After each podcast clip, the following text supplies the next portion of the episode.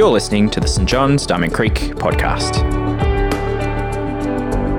This episode presented by Life Groups Minister Delle Matthews. So let's read Romans chapter 2, verses 1 to 16.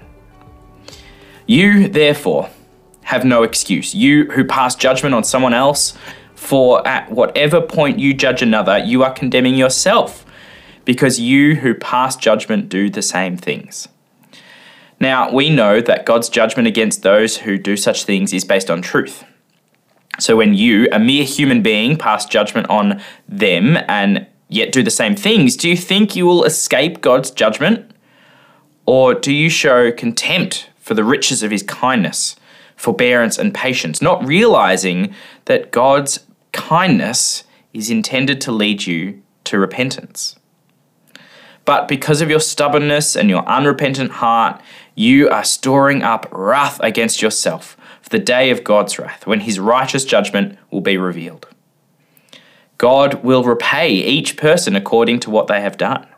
To those who, by persistence in doing good, good seek glory, honor, and immortality, he will give eternal life. But for those who are self seeking and who reject the truth and follow evil, there will be wrath and anger. There will be trouble and distress for every human being who does evil, first for the Jew, then for the Gentile. But glory, honor, and peace for everyone who does good, first to the Jew, then for the Gentile. For God does not show favoritism. All who sin apart from the law will also perish apart from the law, and all who sin under the law will be judged by the law. For it is not those who hear the law who are righteous in God's sight but those who obey the law who will be declared righteous. Indeed, when Gentiles who do not have the law do by nature things required by the law, they are a law for themselves, even though they do not have the law. They show that the requirements of the law are written on their hearts, their consciences, their consciences also bearing witness, and their thoughts sometimes accusing them and at other times defending them. This will take place on the day when God judges people's secrets through Jesus Christ, as my gospel declares. This is the word of the Lord.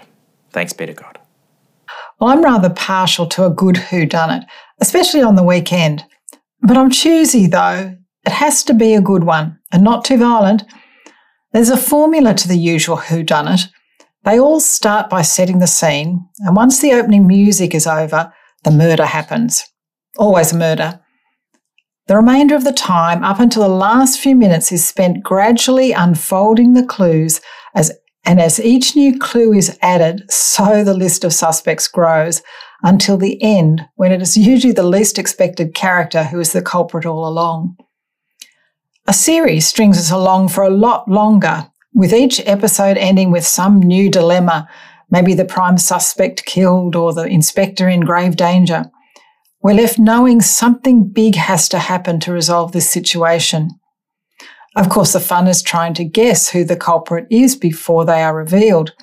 And we as viewers are constantly passing judgment on this character or that one. Who has the motive and the means to do it? Well, over the last few weeks, we've been looking at the book of Romans. We've titled our series The Power of the Gospel. And Paul's argument pans out a little bit like a whodunit. And what is Paul arguing? Well, in those early chapters, he wants us to understand how much we need the gospel, how badly we need salvation. Firstly, he shows us how humankind has turned away from God and how bad sin is as a result. In today's passage, he wants us to understand that we're all under God's wrath and judgment we will all be accountable to God for what we have done. Now, early in chapter 1, Paul set the scene and introduced us to the gospel, which is all about Jesus, Jesus Christ, our Saviour, and as it turns out, our judge. then last week, the crime happened. Actually, crimes. We learned that the problem stems from exchanging the glory of the immortal God for idols and the truth for a lie we have turned our backs on God. And things just spiral down from there until the end of the chapter, when Paul left us with a long list of vices. And like the end of an episode, but not the end of a series, we were left in no doubt that something needs to be done. Now, here we are at the beginning of chapter 2, another episode, if you like. And Paul adds another twist, another clue, and starts talking about judgment. Now, most whodunits end with the culprit handcuffed and being taken away in the police car. We don't see them in court before the judge. But not this passage. I think most of us are a bit uncomfortable with the thought of judgment or even of going to court or just being hauled up before the boss or the school principal. Nobody wants to be accused, the accused on trial, all our secrets coming out, the shame of it, all those things we've been trying to hide from others and God. Will we get a fair trial or will there be a miscarriage of justice? Will it be like Australian courts? They're not always fair. Well, today we need to set aside whatever we feel about going to court because we will learn that God's judgment is so different to anything we might experience here. And there are three things that might make it different. Three things we learn about God, the just judge. Firstly, we learn that God's judgment is inescapable. With another clue added, the list of suspects here in Romans is vastly expanded and includes those you would least expect. No one will escape judgment. Well, let's go back to the end of chapter 1 to get a sense of who up to that point we knew was deserving of God's wrath and just what they were like. So, chapter 2, verses 28b to 31 reads something like this they have become filled with every kind of wickedness, evil, greed, and depravity. They are full of envy, murder, strife, deceit, and malice. They are gossips, slanderers, God haters, insolent, arrogant, and boastful. They invent ways of doing evil. They disobey their parents. They have no understanding, no fidelity, no love, no mercy. Now, notice the pronoun they. We might call them self seeking. And as you listened again to that list, did you find yourself thinking that you knew who would be included in they or them in today's world? Did you include yourself in them? Well, the Christians back in Paul's day probably had no trouble working out who they were. The church in Rome was mixed Jews and Gentiles, but mostly Jews. And that list of vices is exactly the list the Jews of the time used to describe the pagan Gentile world. They had this mystery solved, or so they thought. Then suddenly, in verse 1 of chapter 2, Paul changes pronouns and addresses you, singular. So, who is you? In this whodunit, Paul has just turned to the audience and suddenly included them as possible suspects. He is addressing anyone who listens to that list and thinks they know who they are. I'm not like that. You, as a self righteous, the religious who believe they are morally right in all things. Maybe Paul means you and me. If we are honest with ourselves, we can probably tick some boxes of those vices cha- in chapter one. You know, sometimes an out- outward action that anyone can see, but also in our hearts that God can see. But don't those vices seem a bit extreme for you and I who live basically good lives? Who can tick, who can tick all the boxes? What about murder? Well, I'm guessing that over the last week you haven't committed murder.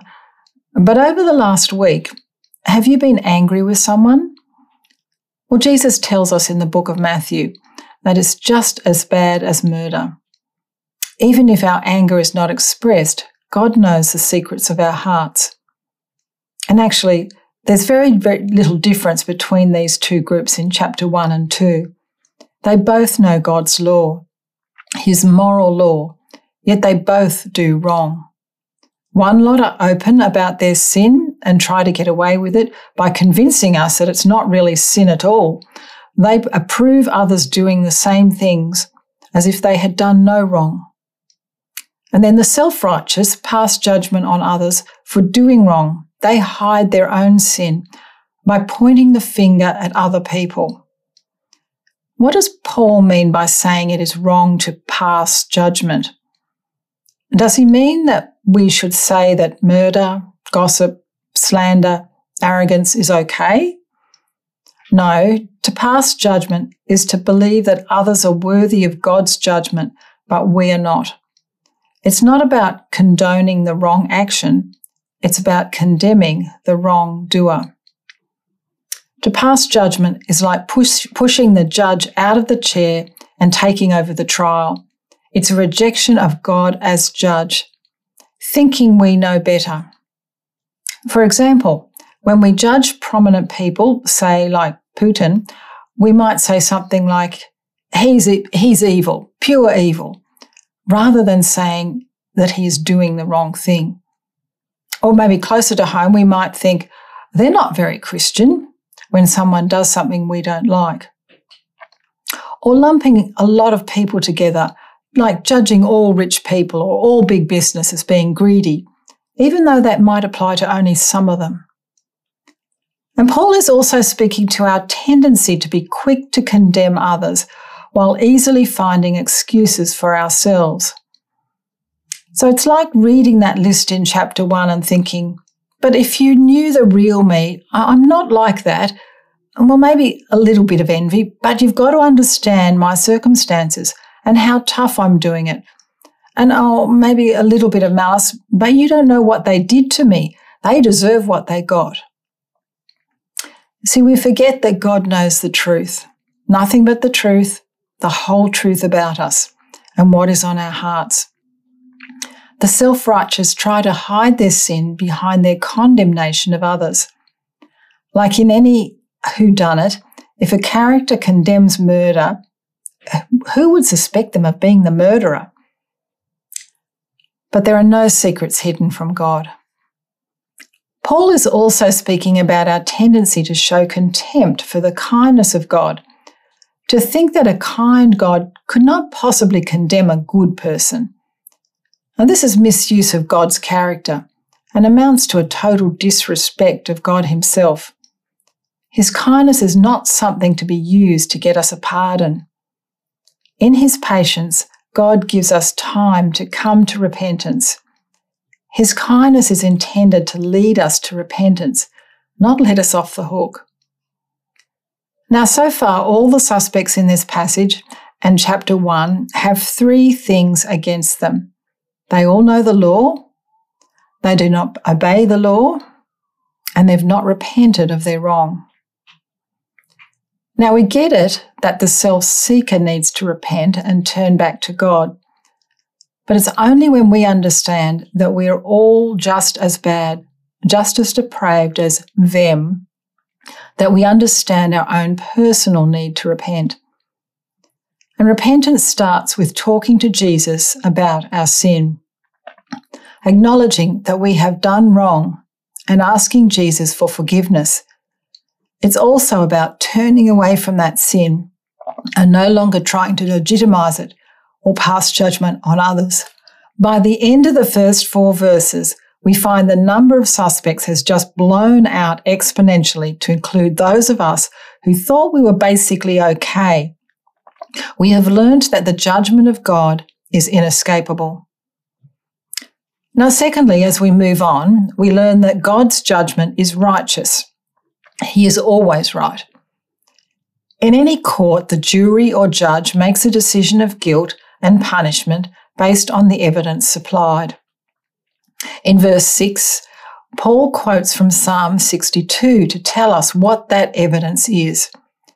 God will repay each person according to what they have done. Now, hang on. Isn't Paul contradicting him, himself here? Now, didn't he say in chapter 1, verse 17, the righteous will live by faith?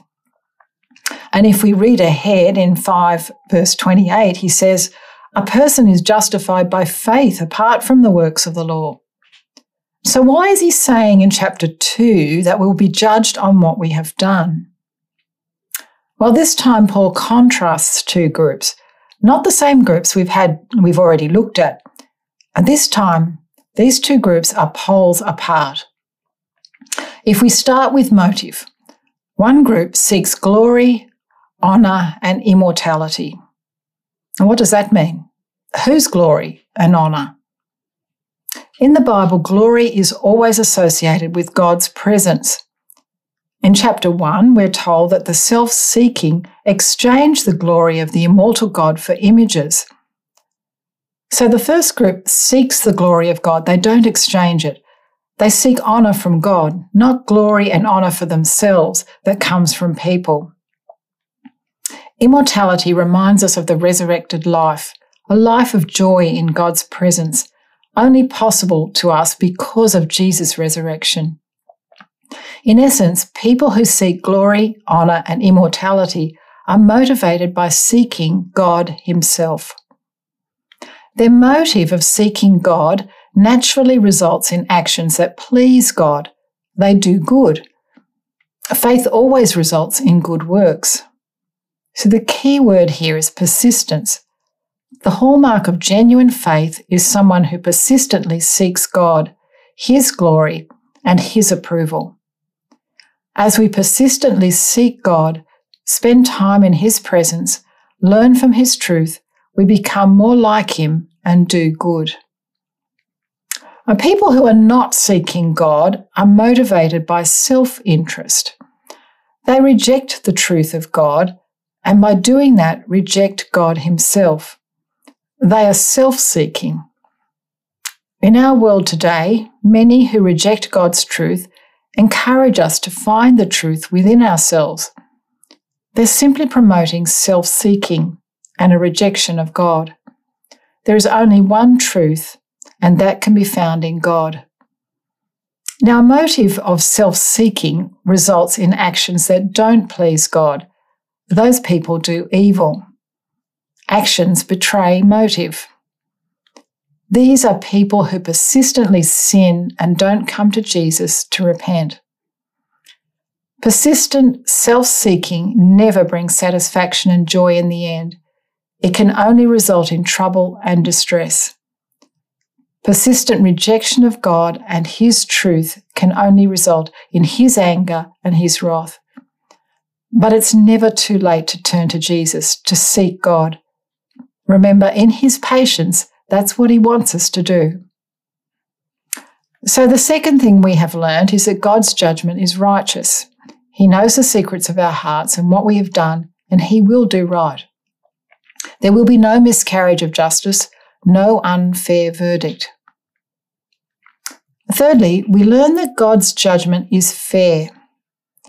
Now, in chapter 1, verse 16, we read that salvation is for everyone, first for the Jew and then the Gentile. Now, the Jewish members of the Church of Rome would have been rather pleased about that, but they might have also expected Paul to say in chapter 2 that God's judgment would be first for the Gentile and then for the Jew.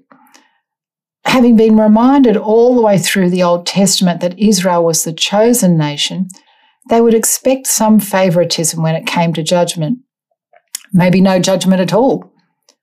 But Paul makes clear just as we can all expect judgment, there will be no preference for the Jews.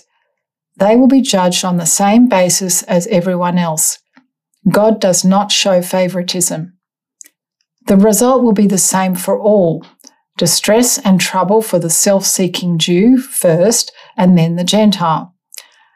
And glory and honour and peace for the God seeking Jew first, and then the Gentile. Then we're presented with another question in the whodunit of Romans 2. Are people who never get to hear about Jesus also included in the list of suspects that will face judgment? Well, for two years I lived among the Yale people. They live in the highlands of Papua in Indonesia, and the only access to their villages is by light aircraft or a long walk up very steep mountains. Now, they have the New Testament in their language now, but it was only 50 years ago that they had any contact with outsiders when the first missionaries climbed those mountains. And judgment is always a measure against a standard, a law. So, is it really fair that the generations of Yale who lived more than 50 years ago be judged by the same standard of God's law as the Jewish people who have known it all their history? Is it fair that anyone who dies without knowing Jesus be judged the same way as those of us who do know Jesus? Well, Paul makes it clear that we're all going to be judged by the same law, both Jews and the rest of us. He answers our concerns of fairness, firstly by reminding us and his Jewish audience that just having the law and knowing it is not enough. Only full obedience to every aspect will be judged to be righteous. We will be judged by what we have done against the standard of the law of God. But it is impossible to obey the law completely. The law condemns, it's not a saviour. What about the people who had no access to God's law? Paul tells us that the requirements of the law are written on our hearts. We all have a conscience, and there are remarkable similarities between cultures on what we all consider to be wrong. I saw that, that with the Yale people. Murder, adultery, stealing, they were all considered to be wrong, at least when you committed it against another fellow Yale. A wrongdoer could be brought before a court of village elders for them to determine punishment or retribution. God will judge us all by the same standard, the law written on our hearts, the law our own conscience knows. But only those who have had the privilege of knowing the written law will be held accountable to it, whether they have been obedient or not. Those, like the previous generations of Yale, will be held accountable to the law written on their consciences. Now, God's judgment is completely fair. He shows no favoritism. The Jews who had the law and we who have the Bible will be judged by what we have done, by our obedience. Those who don't know, don't have the law, will be judged by what they have done, their obedience to the law written on the hearts of all of us. So, recapping, God's judgment is inescapable, God's judgment is righteous, and God's judgment is fair. Now, Paul brings this argument to a conclusion in verse 16. And like any episode in the middle of a Whodunit series, this verse sums up the main point of this episode while hinting at what is to come. It reads like this This will take place on the day when God judges people's secrets through Jesus Christ, as my gospel declares. So we're reminded that judgment will take place. There's a certainty about this. And we'll all have our day in court, the final court of all time. And no one gets an exemption card Judgment is inescapable. God judges our secrets, whether you're in the self seeking group or the self righteous group, whether you've lived your life knowing the law of God or like many who have not had the written law. God will judge us all by the secrets of our hearts. He knows all the evidence. Nothing can be hidden from Him. We will get a fair trial. He knows that none of us have lived up to our own consciences we're all deserving of his wrath. We all need a saviour. And in verse 16, we find that the judge that we will faith, face is Jesus Christ. Now, we'll get more detail on what Jesus has done for us in the chapters to come, but we know that through his death and resurrection, he took the wrath of God that we deserved. It's through the cross that we're credited with his righteousness. As Joel explained to us a couple of weeks ago, we not only had our debt paid on the cross, we were credited with righteousness, so that when we stand before our righteous judge, it will be the righteousness of Jesus on display. How incredibly encouraging to know that our judge will be Jesus Christ Himself. Our Saviour will be our judge. And if we bring all our sin and shame to Jesus now in repentance, I imagine the scene going something like this Jesus looking over our life and what we've done, then saying, oh, Well, there's nothing here that we haven't already talked about. Nothing here I haven't taken care of with my blood on the cross. See, for a Christian, someone who has persistently sought God, bringing every facet of our lives to Him now, all our secrets facing Jesus will bring glory, honour, and peace.